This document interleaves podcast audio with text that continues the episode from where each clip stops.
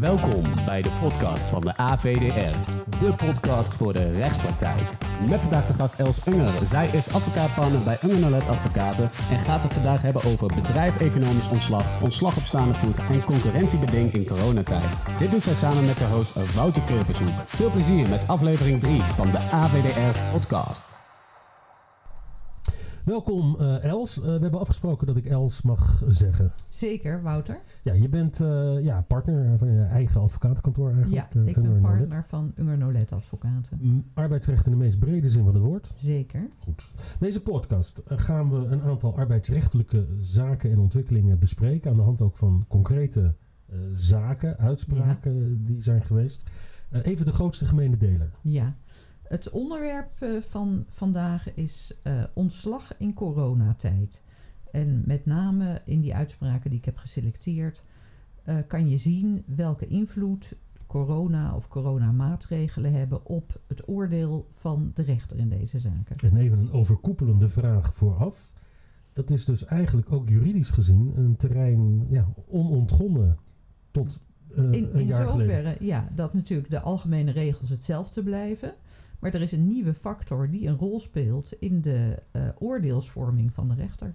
Werkt het voor jou het beste als we de zaak uh, één voor één doornemen? Ja, uh, ik stel bijvoorbeeld zeker. voor, rechtbank Rotterdam, 2 november 2020, twee maanden geleden. Ehm, ja, wat was dat voor zaak? Neem ons even mee naar het begin. Ja, dat is een zaak die gaat over een reorganisatieontslag. Nou, dat zien we ook veelvuldig natuurlijk in deze tijd waar bedrijven het moeilijk hebben en er mensen uit moeten. Dat was ook in deze zaak het geval. Een zaak die speelde tussen een werknemster en haar werkgever, een transportbedrijf. De uh, werkgever die had uh, te maken met teruglopende uh, inkomsten, teruglopende omzet ten gevolge van de coronacrisis.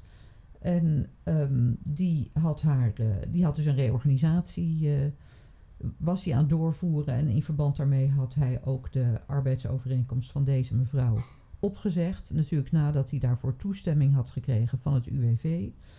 Uh, wegens bedrijfseconomische omstandigheden, zoals wij juristen dat noemen. En uh, die omstandigheden waren dus dat de omzet gewoon behoorlijk was gekelderd. Um, ging om een dame die. Zal ik maar gewoon doorgaan, uh, Wouter? Zeker. Ja. Ik, neem ons mee naar het begin. Ja, ja. Het ging om een dame die uh, werkte daar nog niet zo lang, vanaf 1 januari 2019. Dus had, zou je kunnen zeggen, net uh, ruim een jaar lekker gewerkt en toen begon het moeilijk te worden in dat bedrijf. Um, ze was transportplanner, aviation en transportplanner. En nou, een heel modaal inkomen, 3300 bruto per maand ongeveer. Vind ik altijd relevant om naar te kijken bij zaken van... Waar, waarom is dat relevant? Ja, omdat je toch ziet dat naarmate uh, werknemers een, een, lager betaalde en ook uh, lager betaalde functie en een functie met lagere opleiding, dan zie je dat kantonrechters toch, uh, en dat is misschien ook begrijpelijk, meer de ongelijkheidscompensatie van het arbeidsrecht toepassen. En toch meer, um, ja, meer de kans geven aan een werknemer om uh, dingen uit te leggen. En als een werknemer dingen niet helemaal goed uitlegt, om uh, mensen op gang te helpen. En dat zie je ook in uitspraken terug. En dat mag ook, want zo zit ons arbeidsrecht in elkaar. Dus de bescherming tot achter de komma. Ja. En ja, dan nog een aantal ja, uh, ja. getallen erachter. Ja, dus als je kijkt en je kijkt naar modale inkomens of echt minimuminkomens, dan zie je toch wel terug dat die werknemer dan ja, toch iets meer bij de hand genomen wordt. En uh, nog wat meer kansen krijgt, zou je kunnen zeggen, afhankelijk van de zaak natuurlijk, dan degene die hoog opgeleid is en een goed inkomen heeft en eigenlijk beter zou moeten weten. Maar goed, terug ja. naar de zaak. Zij uh, ja, werd eigenlijk weg uh, ja, gesaneerd. Zij, ja, um, transportbedrijf zei ik al. En het ging onder andere om transport van brandstoffen ter bevoorrading van tankstations en vliegtuigen. Nou, kunnen we ons natuurlijk helemaal voorstellen in de coronatijd. Minder vliegen, ja. minder transport.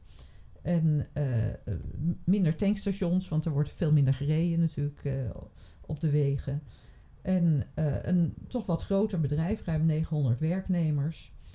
En ik begrijp het zo uit de uitspraak dat het werk wat die werknemster deed, dat voordat zij in 2019 kwam, werd dat door andere werknemers erbij gedaan. Dus kennelijk was op een gegeven moment de behoefte om daar een aparte functie van te maken, die had zij gekregen. Een nieuwe functie. Ja, en dat geeft dan al aan van als het moeilijk is, dan gaat de werkgever reorganiseren. En ja, dat soort functies, die voorheen ook door anderen verdeeld konden worden gedaan, die verdwijnen dan natuurlijk als eerste. Dus dat voel je dan aan van, oh, oh, dat wordt een lastige. Ehm, nou, natuurlijk, de werkvermindering had ik het net al over. En ehm, ja, dat maakte dat de werkgever zei, ik moet banen schrappen. En onder andere die van jou. En die had haar wel iets anders aangeboden. Namelijk ook weer een combinatie van een aantal werkzaamheden als uh, transportplanner, maar ook als personeelsplanner. Want ja, planningswerkzaamheden, dat kan natuurlijk op, meerdere terreinen.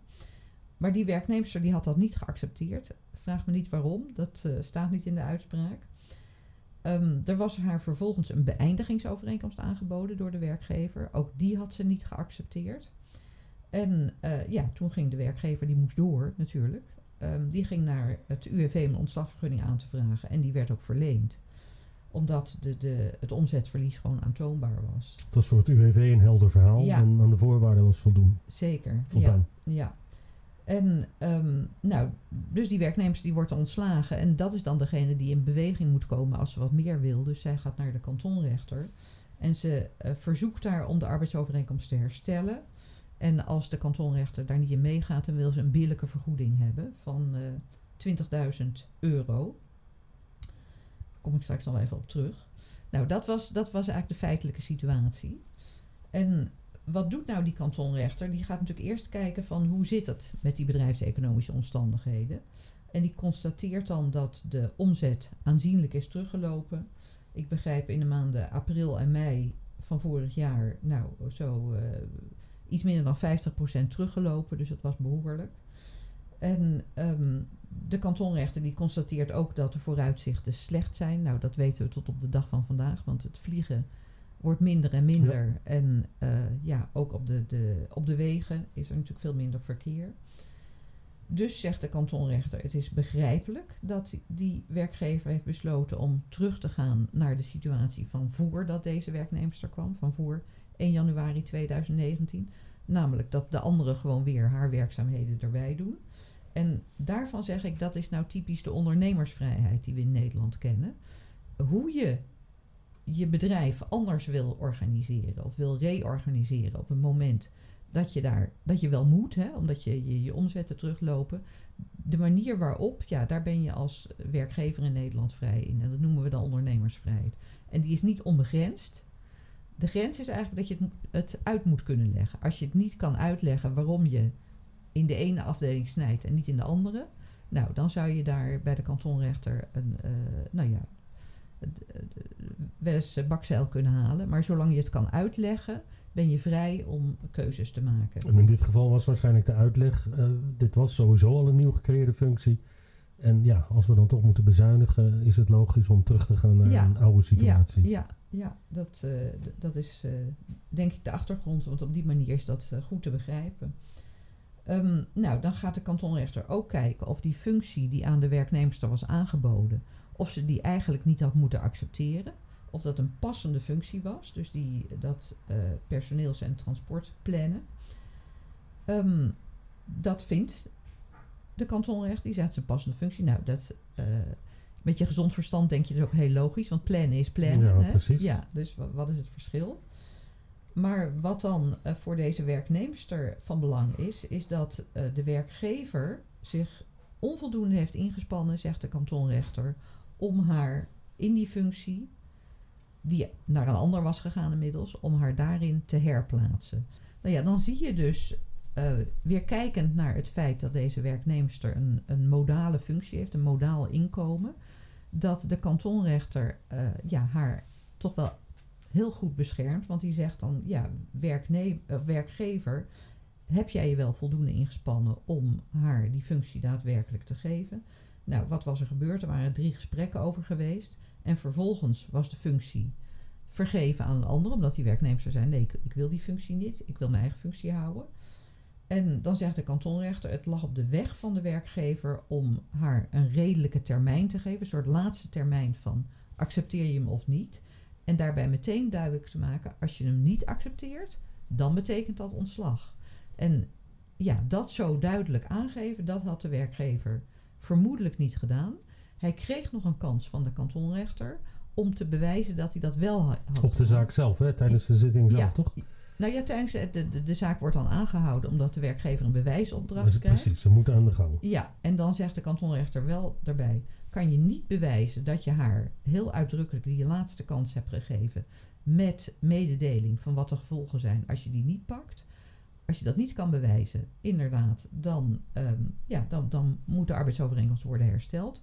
Kan je dat wel bewijzen, dan was het terecht dat je er. Kon, mocht konden je ze dat bewijzen uiteindelijk? Dat weten we nog niet. oh, dat is nog steeds dat is, eh, dat is nu, ja, want het is natuurlijk van november. Nou, dan eh, mag de, de werkgever die mag getuigen oproepen. Want het was kennelijk kon het niet met, met eh, e-mails of correspondentie bewezen worden. Dus dan krijg je een getuigenverhoor en dan gaat een zaak zomaar een half jaar langer duren. Kun je concluderen, nu dan al, tussentijds, dat het woordje corona plakken op een omstandigheid, dat is niet gauw voldoende voor een kantonrechter om te zeggen, oh nee, ik begrijp het, minder omzet en voor de rest hoef je dan ook blijkbaar niet meer Nee, de, Dan- de je bestaande, klaar. Ja, het, eh, waar je het ziet is in de, ehm, de vraag of er terecht een beroep is gedaan op bedrijfseconomische omstandigheden. Nou, daarvan kan je zeggen, daar heeft de kantonrechter corona meegewogen. Precies. Want er was ook discussie over hoe, hoe- ja, in hoeverre de omzet nou teruggelopen was.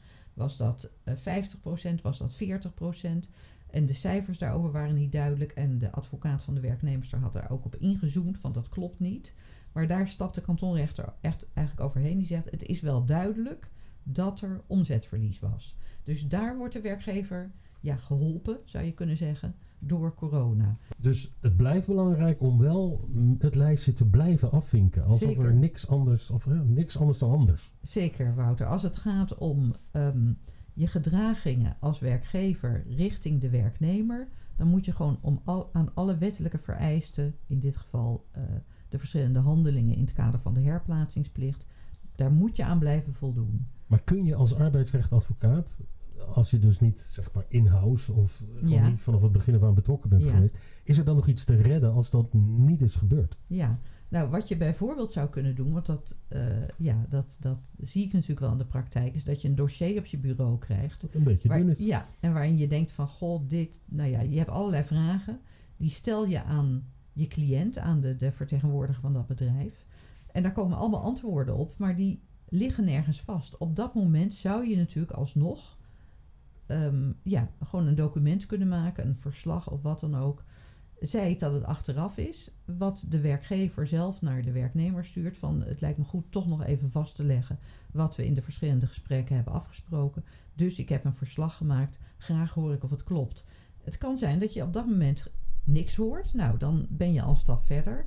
Hoor je wel wat, dan weet je meteen wat de problemen kunnen zijn in die zaak. Kun je juridisch nog een stap terugzetten als werkgever als je je realiseert dat je eigenlijk je huiswerk onvoldoende op Ook orde dat hebt? kan. Ook dat kan. Om vervolgens nog steeds wel naar een ontslag toe te werken? Ja, of ja, kan je die nee. stap dan ook niet meer zetten naar ontslag toe? Nee, eigenlijk? dat kan. Maar wat natuurlijk eh, in, in dit geval, die baan die al vergeven was, ja, Ja, die, die heeft een derde. Die, Ja. Maar je kan natuurlijk op dat moment wel kijken in je bedrijf, zijn er nog andere mogelijkheden? Nog een keer proberen herplaatsingsinspanningen te doen. Dat kan zeker. Wat heeft deze mevrouw goed gedaan, deze werknemster en dus ook haar advocaat? Ehm, wat haar advocaat goed heeft gedaan. Ik denk dat hij toch geprobeerd heeft, ondanks corona, om die bedrijfseconomische noodzaak aan te vechten. Want ik denk dat je nooit moet zeggen als advocaat van de werknemer. Als je daar twijfels over hebt, omdat de cijfers niet kloppen, nou laat maar zitten, want de kantonrechter gaat er toch aan voorbij. Altijd proberen, dus dat is goed. En wat die advocaat goed heeft gedaan, is toch heel precies kijken van wat ligt er nou eigenlijk vast over hoe die gesprekken zijn gegaan.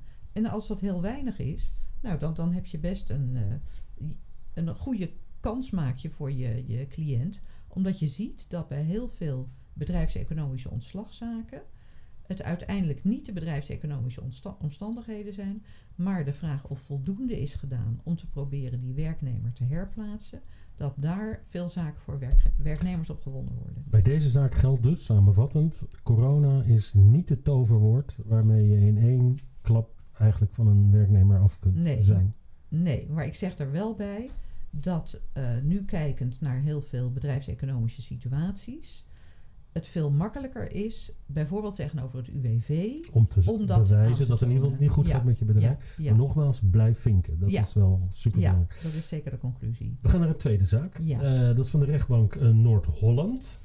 Eh, ook van november 2020. Een werknemster, eh, onderneming gericht op de entertainmentbranche staat daar boven. Ja. Ontslag op staande voet in coronatijd. Wat is hier gebeurd? Ehm, de entertainmentbranche, nou dan denken we ook meteen aan moeilijk moeilijk hè, in de coronatijd. Ehm, alle facetten eigenlijk zou je kunnen zeggen van de entertainmentbranche gaat het moeilijk in. We keken net even naar buiten hier op mijn kantoor en dan zitten we tegenover Stage Entertainment. Nou, daar, is het, daar was het vroeger altijd bloeiend en nu is daar alleen maar donker. het heel- ja, ja. ja. Dus dan zie Ja, je even ter is. omschrijving. Je hebt een prachtig uitzicht op heel veel kantoren aan de zuidkant van Amsterdam hier. En we stonden inderdaad net voor het raam. En ja, zo nu en dan zie je die eenling achter een bureau zitten Ja. met één lamp aan. En voor de rest is het Ja. overal donker. Ja. Dus de corona is hier En zeker omdat wij Zichtbaar. ook uitkijken op het EMA-kantoor, of het IME zoals Ja, ja, wordt. ja, ja. En ook daar zie je helemaal niemand zitten. Dat is een heel groot kantoor wat heel snel gebouwd is hè, toen de EMA naar Amsterdam kwam.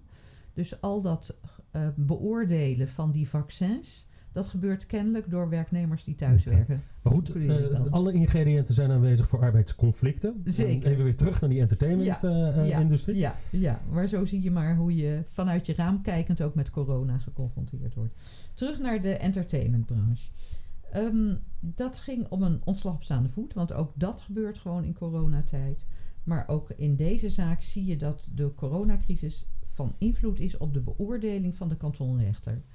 Ehm, en dan gaat het met name om de beoordeling van het, eh, het eh, voet. Van is dat terecht gegeven? Maar ook eh, uiteindelijk oordeelt de kantonrechter van niet. Maar ook het bedrag aan billijke vergoeding, zoals dat dan heet. Hè? Dus de compensatie die de werknemer krijgt. Ook daar speelt corona een rol bij de bepaling van de hoogte. Maar deze werknemer was dus vanwege corona redenen thuisgebleven. Ehm, ik zal het eventjes eh, denken eh, dat het handig is dat ik iets vertel over het Heel graag, feitencomplex. Eh, dat was een mevrouw die behoorlijk lang in dienst al was van dat bedrijf. In dit geval een klein bedrijf, een, een, ehm, ja, echt een MKB-bedrijfje. Vanaf 2003 werkte die mevrouw daar en zij was, had een, ja, ook een combifunctie, wat je natuurlijk vaker ziet bij kleine bedrijven. Zowel personeelszaken deed ze als eh, office-assistent zijn. En ze had ook weer een modaal inkomen, zo'n 2900, bijna 3000 euro per maand. Bruto. Ehm, en eh, wat hier ook nog aan de orde was, maar ook dat zie je natuurlijk veel in de entertainmentbranche, dat er kleine bedrijfjes zijn die zijn opgebouwd door iemand die heel betrokken is. Dus de oprichter, die 40 jaar geleden met het bedrijf begonnen was, die eh, is daar kennelijk nog steeds de directeur. Dus dan, nou, als het dan moeilijk wordt door corona, dan gaat je natuurlijk helemaal gaat je dat aan het hart als, eh, als eigenaar van zo'n bedrijf. In dit geval ehm, was de omzet met 83% teruggelopen. Eh, dat bleek eh, afgelopen zomer. Door, ja, ook weer gewoon door de coronacrisis. En dat betekende dat de werkgever begin juli tegen die werknemer zei: Ja, vreselijk, maar ik zal je moeten gaan ontslaan. Want eh, dit bedrijf. Het eh, geld is op. het geld is op, ja, dat eh, staat op omvallen. Hij had haar een beëindigingsovereenkomst aangeboden. Wij noemen dat eh, als juristen een kale, een VSO, hè, een vaststellingsovereenkomst. Een kale VSO, dus zonder enige vergoeding. Alleen maar, ja, salaris betalen tot het eind en daarna moet je dan WW gaan aanvragen. Nou, hij had wel tegen haar gezegd, een, bevriende, eh, een, bevriend bedrijf, daar kan je wellicht aan de slag. Dus als je daar solliciteert, dan kan je daar mogelijk eh, werk krijgen. Die tip had hij er wel gegeven. En ehm, hij had daar ook met dat andere bedrijf over gesproken. Nou, dat le- leidde bij de werknemster tot hoge emoties. Ze werkte er natuurlijk ook al een hele tijd. En eh, ze heeft toen een, een advocaat ingeschakeld. Die heeft een tegenvoorstel gedaan. Nou, daar werd over en weer werd er verhit gemaild. Ook met verhitte gemoederen. En ehm, dan ja, dat gaat zo een week eigenlijk na die aankondiging. eh, wordt er over en weer wordt er boos gemaild. En dan, een week later, dus een week na dat ge- gesprek met die aankondiging van ik moet je helaas ontslaan, ontslaat de werkgever de werknemster wegens ongeoorloofde afwezigheid, werkweigering. Je bent niet gekomen, je bent niet komen opdagen, dus bij deze ontslaak je op staande voet. Dus er werd een tweede argument aan het ontslag toegevoegd, namelijk eh, afwezigheid en het woordje opstaande voet werd Ja, eraan Ja, dus het, daar werd eigenlijk een ander soort ontslag Ja. van gemaakt. Ja. Ehm, nou, die, die werkne- dat zie je bij ontslagen op staande voet. Dan heeft een werknemer natuurlijk niks meer te verliezen. Want je krijgt geen WW. Je bent je, je inkomen, je- je, salaris ben je kwijt. Dus eh, bij de meeste ontslagen op staande voet zie je dat werknemers wel moeten gaan procederen. Ehm, dus ook deze zaak komt dan bij de kantonrechter. En dan begint de kantonrechter in zijn uitspraak er al mee dat hij goed begrijpt dat de emoties bij beide partijen hoog zijn opgelopen vanwege COVID-19. Nou, dat vind ik ook goed dat de kantonrechter dat zo expliciet. Maar kijk naar de psychologische kant haast van de... Ja, maar dat hij dat ook echt inzet. Zo Ja. van, nou, dat begrijp ik. En ehm, daar probeer ik dan doorheen te kijken. Wat ook goed is natuurlijk. Want ja, we zien het overal om ons heen natuurlijk. Dat allerlei soorten ruzies Ja. onnodig hoog de- oplopen. Of het nou in de Stress. arbeidsrelatie is. Ja, of anderszins. Dan constateert de kantonrechter dat er eigenlijk helemaal geen sprake was van werkweigering of ongeoorloofde afwezigheid. Lijkt ook wel heel erg snel, hè? Dus je zegt van ik moet je helaas ontslaan. Een week lang wordt er gediscussieerd en heen en weer gemaild. En dan na een week zeg je ik ontsla je op staande op voet. staande voet. Nou, de kan, kantonrechter die constateert dan dat eh, de werknemster op die dag van de aankondiging van het ontslag, dus de, de eerste dag dat het aan de orde was, dat ze heel emotioneel het pand heeft verlaten. En dan zegt de kantonrechter, ja, er was niet expliciet aan haar gezegd van in afwachting van ehm, het afwikkelen van het ontslag mag je thuis blijven. Dat was niet expliciet als vrijstelling van werk aan haar meegedeeld. Maar ze mocht ervan uitgaan dat de werkgever wel contact met haar zou opnemen over de afronding van het werk. En het is ook niet zo gek als er natuurlijk bijna geen werk meer is, dat je dan thuis gaat zitten. Ja. Als het was ook niet zo dat er stapels eh, Nee, werk klaar nee. lagen om te gaan want afronden. 83% van de omzet Ja, was, was eh, weinig te weggevallen. doen. eh. Dus ja, wat, wat valt er dan nog te doen? Ehm, nou, dan zegt de kantonrechter, en dat is eigenlijk wel klassiek voor ontslagen op staande voet. ehm, werkgever, je had nog een minder verstrekkende maatregel kunnen nemen. Want ontslag op staande voet is wat we noemen een ultimum remedium. Het meest ultieme middel. Ja, ja, ja. Je had, ehm, ja, je had er misschien een waarschuwing kunnen geven of zoiets dergelijks. En eh, nou, de conclusie is dan dat het ontslag niet rechtsgeldig is, omdat er dus een dringende reden ontbreekt. Ehm, kennelijk, nou ja, van teruggaan, dat had natuurlijk weinig zin, want er was geen werk meer met dat bedrijf. Dus dan zou ze toch eh, wel weer ontslagen worden om bedrijfseconomische redenen. Dus dan gaat de kantonrechter kijken wat dan redelijk is als compensatie in de vorm van een billijke vergoeding. En ehm, dan zegt de kantonrechter dat in die COVID-situatie moet ik extra goed kijken naar wat nou precies de omstandigheden van dit geval zijn. Kan je zeggen van ja, moet de kantonrechter dat niet altijd? Ik zou zeggen van wel, maar deze kantonrechter die Hij benoemde het ook heel specifiek. Ja. ja, ja, En dan zegt hij, ja, ehm, de emoties die begreep hij, hè, daar begon hij mee. Dat hij dan toch de houding van de werknemster, dat die maakt dat de vergoeding eh, ja, wat minder is dan wanneer ze zich voorbeeldig zou hebben gedragen. Dus ehm, het maakt uiteindelijk toch wel uit hoe ze ehm, zich geuit heeft tegenover de werkgever. Nou, ze krijgt dan eh 3.500 euro billijke vergoeding. Dat is niet zoveel in haar geval, eh, iets meer dan een maandsalaris. Ze krijgt ook nog een vergoeding voor het feit dat natuurlijk de opzegtermijn niet in acht was genomen. Want ze was op staande voet ontslagen. Dat is dan wel weer vier maanden, want ze was lang in dienst. Dus dat is 14.000 euro.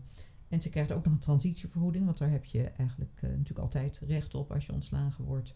Wegens een reden die eh, niet eh, verwijtbaar is, niet ernstig verwijtbaar is aan jou als werknemer. Dus dat is dan nog eens een keer 18.000 euro. Wat de kantonrechter dan eigenlijk doet, is toch interpreteren. In plaats van Ja. zuiver juridisch redeneren van ja, er is een bedrijfseconomisch belang geweest enzovoort. Vervolgens ontstaat er allerlei ellende, maar er zijn geen voldragen ontslaggronden die gewoon ook al feitelijk voldoende zouden zijn geweest om geen ontslag. hij wilde toch nadrukkelijk corona bij benoemen. Ja, Terwijl dat nergens eh, had gehoeven. nou ja, het- eh, hij, hij doet dat op twee momenten. Om te beginnen natuurlijk op het moment dat hij zegt van... Nou ja, al die emoties begrijp ik. En dat is in zoverre anders... dat je in andere situaties al heel snel het kantonrecht hoort zeggen... oh, die partijen die gaan zo slecht met elkaar om... dat is een verstoorde arbeidsrelatie. Dus dat her- nou ja, herstel bijvoorbeeld van de arbeidsverhouding is niet aan de orde. Terwijl hier zegt, kijkt hij daar eigenlijk doorheen. Maar dan uiteindelijk komt hij er toch weer op terug... dat hij zegt, ja maar mevrouw, dat u uw werkgever zo heeft aangesproken... zoals u hebt gedaan, zo boos en, en stampvoetend... ja, dat betekent toch wel dat u... ehm, uw compensatie, uw billijke vergoeding... dat ik die eh, daarom wel wat lager Wel, eh, maak. precies. Ja. En ook bij die billijke vergoeding speelde natuurlijk weer mee dat, ehm, ja, dat het gewoon heel slecht ging met het bedrijf. Waarom is deze uitspraak belangrijk voor jullie als eh Omdat je daar ziet dat op meerdere momenten eh, corona een rol speelt. Ehm, Dus je mag die kaart gaan spelen ook. ja, dat is eigenlijk het antwoord. Je kijk als advocaat, of je nou voor de werkgever of voor de werknemer optreedt, betrek dat erbij. Je kan het, je, je kan het natuurlijk, ja, als jurist is het je taak natuurlijk om te kijken hoe je zoiets kan benutten. Of je dat nou in je, je, ehm, ja, in je verweer of in je onderbouwing. Kan je dat eh, goed gebruiken? Kan je dat een rol laten spelen? Dus als we deze tweede zaak samenvatten, dan hebben we in de eerste zaak gezien dat corona zeker geen toverwoord is. Hm, Je klopt. moet blijven vinken. Blijf wel gewoon juridisch, ook als werkgever, hè, de juiste procedure als het ware volgen. Maar in deze tweede zaak leren we inmiddels tien maanden verder dat corona niet vermeden hoeft te worden. Precies, precies. Je hoeft daar niet eh, te zeggen van ja, corona of niet. Arbeidsrecht is arbeidsrecht. Dus ik kijk gewoon naar een aantal zaken die daarvoor klaar. speelden. En zo moet het in deze zaken ook gebeuren. Dat is dus uitdrukkelijk niet het geval. Is er nog iets over deze zaak wat je wil opmerken? Of zullen we Ehm, doorgaan naar de volgende? Laten we voor doorgaan naar de volgende. Dan hebben we het over Amsterdam. Eh, dat is eh, de rederij de, de, die de rondvaart Ja. hier verzorgt. Wat was Ja. daar aan de hand? Ja, nou, ik vind dat zelf natuurlijk een leuke zaak omdat het in Amsterdam speelt. Thuiswedstrijd. Als geboren Amsterdamse. En als Amsterdamse advocaat. En het is ook heel Amsterdams omdat het over rondvaartboten gaat. En iedereen, iedereen die nou, ooit als toerist naar Amsterdam komt. Of familie op bezoek heeft. Die gaat toch in andere tijden dan deze. Een rondvaart. een tripje maken met een rondvaartboot. Dus het is een hele herkenbare situatie. En ehm, daar ging het eigenlijk om de vraag of ehm, bij de beoordeling van een concurrentiebeding of ook daar corona een rol kan spelen. Beoordeling door de rechter. Want er was een kapitein die wegging. Ja, een kapitein en schipper. Een schipper heet ja, dat dan. ja, het is alleen maar een schipper. Het is natuurlijk eh, nou ja, de, de, de enige die zich bezighoudt met het varend houden van een rondvaartboot, Ja. rondvaartboot is de schipper. En ehm, Lovers, nou die kennen we allemaal, is de grootste rondvaartbotenrederij van Amsterdam. Het was een schipper die eh, in die dienst was, eh, nou zo'n jaar of vijf, vanaf september 2015. Ook weer eigenlijk in al die zaken die ik vandaag bespreek, met een salaris van bijna 3000 euro eh, bruto per maand. Dus weer- Modaal. ja, ook weer modaal.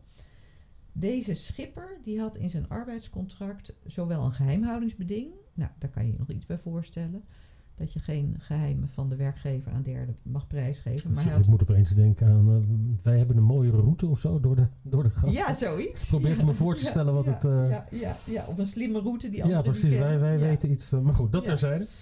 Ehm, en een concurrentiebeding, waar je dan al vraagtekens bij kan hebben. Want concurrentie, ja, het is geen commerciële functie. Schipper is gewoon schipper. Dus Dus je vaart. Ja, ja dus dat, eh, hoe kan je daar concurrentie mee plegen? Dus dat eh, roept al vraagtekens op. Nou, maar deze man had dat wel in zijn arbeidscontract staan. Het was een actieve werknemer, want hij was, ehm, op, ja, hij was lid van de ondernemingsraad van dat bedrijf, van Lovers. En kennelijk ehm, nou, was, hij, was hij ook actief. Ehm, niet alleen intern, maar had kennelijk in 2018 ook extern als OR-lid eh, dingen over het bedrijf naar buiten gebracht. En dat was hem komen te staan op een waarschuwing. Dus er was ehm, nou ja, al een, ehm, toch een historie met enige wrijving tussen eh, deze werknemer. en Een lastig werkgever. lid van de onderneming. Nou ja, dat wil ik niet zeggen, maar hij had kennelijk nee, op maar een zo ziet een werkgever gedaan. dat dan. Ja, eh. ja, hij had kennelijk op een gegeven moment iets gedaan wat niet door de beu- beugel kon. En daar was hij voor gewaarschuwd. Nou ja, alle toeristen zijn weg uit Amsterdam. Geen rondvaarten meer. En dat eh, deed ze natuurlijk onmiddellijk al voor met het begin van eh, de coronacrisis. Dus dat maakte dat al in april en ook weer in mei uh, Lovers zei tegen al haar personeel: mensen gaan om je heen kijken. Ehm, wij zullen impopulaire beslissingen moeten gaan nemen. We zullen het bedrijf moeten gaan inkrimpen. En onze HR-afdeling die helpt jullie bij het zoeken naar ander werk. Maar ga vooral zelf op zoek. Dat was dus al uh, in het voorjaar, zou je kunnen zeggen. Toen natuurlijk nog wel een uh, lockdown uh, gold, net zoals nu weer. Nou, die werknemer die neemt dat ter harte, die schipper, en die gaat op zoek. En dan lukt het hem in september om bij een andere kleine rederij, ook in Amsterdam, een nieuwe baan te vinden, ook als schipper. En hij zegt dan op tegen 15 oktober. En dan uh, zegt Lovers, nou ja, we aanvaarden je ontslag, want we moeten uh, ja, onze, uh, onze bezetting moeten we verkleinen. Maar we gaan er niet mee akkoord dat jij bij die andere rederij in dienst treedt, want je hebt een concurrentiebeding. Nou, die werknemer die schrikt daar enorm van, want er wordt hem ook meegedeeld van ja, doe je dat toch? Dan moet je 5000 euro betalen als boete wegens de overtreding, plus 500 euro per dag voor elke dag dat je daar blijft werken. Ja, nou, dat loopt in de papier. We hadden het net over het modale inkomen van die man. Dat gaat het niet worden. Nee. Dus die man die durft gewoon niet bij uh, die andere rederij in dienst te treden. Uh, nou ja, wat doet hij? Hij had natuurlijk al opgezegd, dus uh, staat ook zonder inkomen. Wat doet hij? Hij gaat naar een advocaat. En intussen, um, in oktober, is er bij um, Lovers ook nog een grote reorganisatie doorgevoerd. Dus hoe dan ook zou je kunnen afvragen zou deze man, als hij niet zelf al wat gevonden had, uh, bij de reorganisatie niet uh, ontslagen worden. Nou, wat doet hij, de schipper? Hij begint een kort geding, want je moet natuurlijk snel handelen als je zonder geld zit en als je elders in dienst wilt treden. En in dat kort geding vraagt hij schorsing van het concurrentiebeding, zodat hij bij de concurrent of bij de, de andere rederij, laat het zo zeggen, in dienst kan treden. En um, daar uh, bij de kantonrechter, nou dat levert hem zeker wat op. Want uh, de kantonrechter, het is een kort geding. Dus de kantonrechter kan niet in een kort geding dan het concurrentiebeding vernietigen. Hij kan alleen maar een ordemaatregel nemen. Dus hij schorst het concurrentiebeding. Omdat hij zegt, ja, ik ga ervan uit dat als je hier over een bodemprocedure zou beginnen, dat je dan gelijk zou krijgen. En dat het kort geding. Ja, voldoende redenen ja, ziet hij ja, daarvoor. Ja, dat het vernietigd zou worden. Maar, of beperkt zou worden, maar in het licht, in, of in het ja, daarnaar kijkend hef ik het, uh, of schors ik het nu. En terecht zegt die kantonrechter, ja, ik zie helemaal niet in waarom een rondvaartbootschipper aan een concurrentiebeding gebonden moet worden, want je hebt geen commerciële functie. En dan zegt die kantonrechter ook iets, en dat is een woord wat, wat je eigenlijk altijd alleen maar ziet bij concurrentiebedingen en wat je nergens anders in het normale spraakgebruik tegenkomt. En dat is de vraag van, is hier sprake van een aantasting van het bedrijfsdebiet van de werkgever. Nou, wat is nou bedrijfsdebiet? Dat zijn eigenlijk alle zakelijke relaties van de werkgever. En dan, nou ja, als je dat weet, dan kan je heel veel snel, um, ja, uh, begrijp je dan dat een schipper natuurlijk niets met de zakelijke relaties nee. van de werkgever te maken heeft. Hij had natuurlijk geen commerciële functie. Dus hoezo kan je dan in concurrentie treden met de werkgever? Nou, dat zegt de kantonrechter dan ook. Er is onvoldoende gebleken dat deze werknemer kennis heeft van essentiële informatie van het bedrijf of van unieke werkprocessen. Nou, jij noemde net al iets, hele bijzondere routes of zo. Nou, als ik je mag onderbreken. Ja. Want wat natuurlijk wel de zaak anders maakt, is dat hij wellicht als lid van de OR meer informatie ja, wist. Ja, en ja. Dat, dat... dat is ook helemaal het springende punt, Wouter. Dat um, Lovers dan zegt, want dit komt natuurlijk al op de zitting allemaal aan de orde. Ja, maar hij weet als OR-lid, weet hij een hoop van onze financiële hij is niet situatie. een schipper. Ja. En um, het zou zomaar kunnen dat hij dan um, zijn geheimhoudingsbeding, wat hij ook als OR-lid heeft, dat hij dat overtreedt. Want in het verleden heeft hij dat ook al gedaan. Want daarvoor had hij juist die waarschuwing gekregen. En ja, daarvan zegt dan de kantonrechter, ja, u bent daar bang voor. Um, maar u hebt geen concrete aanwijzingen uh, op tafel kunnen leggen dat hij dat weer gaat doen. Dus ik schuif dat eigenlijk terzijde. Maar even op afstand ernaar kijkend, is het wat begrijpelijker dat Lovers in dit geval zegt van weet het niet, maar wellicht eh, heeft hij als OR-lid kennis gehad van het feit dat wij met 30 boten gaan uitbreiden. Dat we nieuwe routes willen gaan. Ik weet het allemaal niet, waar hij over heeft mogen meedenken. En vervolgens neemt hij al die informatie mee naar de concurrent. Die denkt, oh, nou dan. eh, ja, dus er zit wel, het is wel begrijpelijk dat zeker. dat. Zeker. En waarom zegt dan de kantonrechter, want het klinkt dus logisch. Maar dat gaat over het, bedrijf, eh, het geheimhoudingsbeding waar we het nu over hebben. ja, maar dat mag hij dus niet. Maar ik ja, kan me voorstellen dat het verleidelijk is dat je bij je nieuwe werkgever aan tafel zit en zegt: eh, opletten, Lovers is van plan om die route die jullie nu willen, willen zijn. ja. Nou ja, op zich is dat allemaal, als je de hele casus eh, leest, is dat begrijpelijk. Maar dan één ding, dat concurrentiebeding.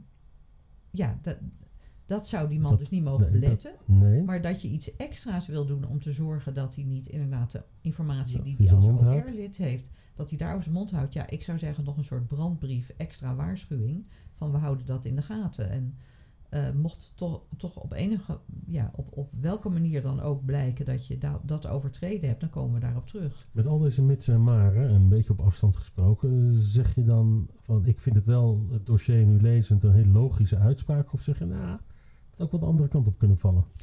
Ehm, niet wat betreft het concurrentiebeding. Maar over die Dat geheimhoudingsplicht. geheimhoudingsbeding, ja, het is, hij, het, hij mag het niet, hij heeft al het verbod. Ook weer met die, eh, die boete die hij verbeurt als hij het overtreedt. Ja, wat voegt het toe om. ehm, het, het zou wat toevoegen als je hem daar nog eens een keer extra op wijst. Maar ehm, ja, hij heeft het nog niet overtreden. Dus eh, als Je kan niet anticiperend Nee, op een mogelijke nee, overtreding nee, of een vermoeden van. eh, Maar ik begrijp de angst van de wer- werkgever zeker. Ja, nou ja, ze hebben het niet Ja. voor niks gedaan, vermoedelijk. Dus, eh, ja. Eh, ja, wat is de les ook in deze zaak voor in dit geval een werkgever? Ja, dat ehm, ook in dit geval ehm, de kantonrechter weer meeweegt dat die coronacrisis aan de orde is. Want ehm, ja, dat, dat die in de belangenafweging zegt de kantonrechter. Want eh, voordat de kantonrechter zegt van. Nou, ik eh, wijs dit schorsingsverzoek van de werknemer toe, gaat hij natuurlijk de belangen van werkgever en werknemer tegen elkaar afwegen. En dan eh, speelt een rol dat de kantonrechter zegt: ja, ik zie dat deze werknemer heel groot belang heeft met, bij baan- en inkomenszekerheid. En bij lovers zou die sowieso op termijn zijn baan verliezen. Dus dat weeg ik mee. Speelt mee. Ja. Ja. dat speelt dus die bedrijfseconomische situatie eh, als gevolg van corona speelt weer een rol. Dus dat betekent dat je natuurlijk, ja, bij zo'n concurrentiebeding weeg je dan mee dat deze man sowieso weg zal moeten. En bij bedrijfseconomische ontslagen is het gebruik dat je niet aan een concurrentiebeding gehouden wordt. Dus eigenlijk dat maakt, is nog een extra argument voor de kantonrechter om te zeggen, ja, dan schuif ik dat gewoon terzijde. Ehm, en het feit dat iemand ja, dus toch wel zijn baan zou verliezen, dat speelt dan ook een rol. Ja. Als we, we zijn nu natuurlijk een beetje overkoepelend eh, Ja, en afsluitend. Als we kijken naar tien maanden juridische praktijk, waarbij eh, corona een rol eh, speelt. eh, wat is dan de overall conclusie die je nu zou kunnen... Mijn trekken. overal conclusie bij deze uitspraken, maar de afgelopen maand heb ik er ook weer een paar zien verschijnen, is steeds dat het arbeidsrecht natuurlijk, sinds corona is er niets in het arbeidsrecht gewijzigd. Hè. We hebben de laatste wijziging was de WAP, maar dat was 1 januari 2020. Dus Het dat woordje was voor corona, komt niet in de wet voor. Nee. Dat natuurlijk de regels hetzelfde blijven, maar dat voor de waardering van feiten en ook de, de, de, ehm, de toepassing van regels wel degelijk het eh, op allerlei momenten meegewogen wordt. En aan de andere kant kan je ook zeggen, ja, dat is volkomen logisch, want de rechter zit niet in een ivoren toren, dus die moet rekening houden met dit soort Maar maatschappelijke daarmee omstandigheden. is het wel lastiger geworden voor werkgevers, maar ook voor werknemers, om te weten waar een traject gaat eindigen. Ja, ja, want dat betekent zeker, Wouter, dat je. Nou, jij, wat, wat doe je als advocaat? Je zoekt een paar uitspraken in de afgelopen jaren die je kan gebruiken. En eh, ja, dan is het maar de vraag of die één op één toepasbaar zijn. Omdat er toch een nieuwe omstandigheid eh, ja, bijgekomen is, die nog natuurlijk niet terug te vinden is in eh, de rechtspraak van voor COVID. Advies concreet naar eh, mensen die wellicht iets minder op de hoogte zijn. Een werkgever die bijvoorbeeld luistert, of een werknemer, of Ja. maar ook naar collega's. Gooi die coronakaart wel op tafel aan het begin, als je je dossier aan het vormen bent en je bent op voorbereiden op zo'n zaak. Leg hem niet apart. En Zeker. kijk naar hoe het altijd was. Dus Ja, ja, denk niet van ja, maar dat hoort niet uit te maken, want als jij je misdraagt, dan is een ontslag op staande voet terecht. Tien jaar geleden, vijf jaar geleden en nu ook nog. Nee, corona blijkt wel, wel degelijk een rol te spelen. Moeten we op basis van de jurisprudentie die nu aan het ontstaan is, waarbij het woordje corona dus wel valt, moet er gewoon snel ook aangepaste wetgeving komen om dingen echt vast te leggen in de wet? Ja, dat is een goede vraag, Wouter. Kijk, wij hopen natuurlijk allemaal dat dit snel voorbij is. Dat begrijp ik, maar laten we even naar de realiteit kijken. De economische kant van deze crisis eh, zal voorlopig nog wel naeilen. Nou ja, we zien, daarvoor hebben we natuurlijk allemaal tijdelijke maatregelen. Denk aan alle NOW eh, eh, en andere regelingen die er gekomen zijn. Ja, de steunmaatregelen. Ehm, om eens een voorbeeld te noemen. Als ik nu kijk naar de ontslagvergoedingen de, via de transitievergoeding, die natuurlijk jaar op jaar, of, of nou ja, in, de, in ieder geval in de afgelopen jaren lager zijn geworden. Als je kijkt in de situatie vergelijkend tussen 2015 en nu. Die zijn natuurlijk enorm omlaag gegaan in een periode dat het eh, economisch heel erg goed ging. Want mensen hadden toch zo een andere baan. Dat is gewoon niet meer zo. En dan zie ik soms men- mensen met hele lange dienstverbanden die puur door de coronacrisis eh, ontslagen worden. En als je dan kijkt wat ze als transitievergoeding krijgen en dat ze het kunnen vergeten om überhaupt nog aan de slag te gaan, dat vind ik heel schrijnend. Dus dat vind ik zelf iets waar de wet, wetgever nog wel naar zou moeten kijken. Ja, de realiteit is, eh, tot slot, als we naar buiten kijken op deze winterse namiddag, wat eh, de schemering die over Amsterdam valt, geen lichten die aanvloepen eh, in al die kantoren. Niet hier op de Zuidas. Nee. En nee. de vraag is natuurlijk hoe lang dat gebeurt en wanneer we wat dat betreft ook weer teruggaan naar een wat normalere situatie. ja, ja. Waarbij het woord voor corona ook in de rechtszalen niet meer hoeft te vallen. Bedankt voor het luisteren naar deze aflevering van de AVDR-podcast. Check de website www.avdr.nl voor meer unieke content voor de rechtspraktijk. Nogmaals bedankt en tot de volgende aflevering.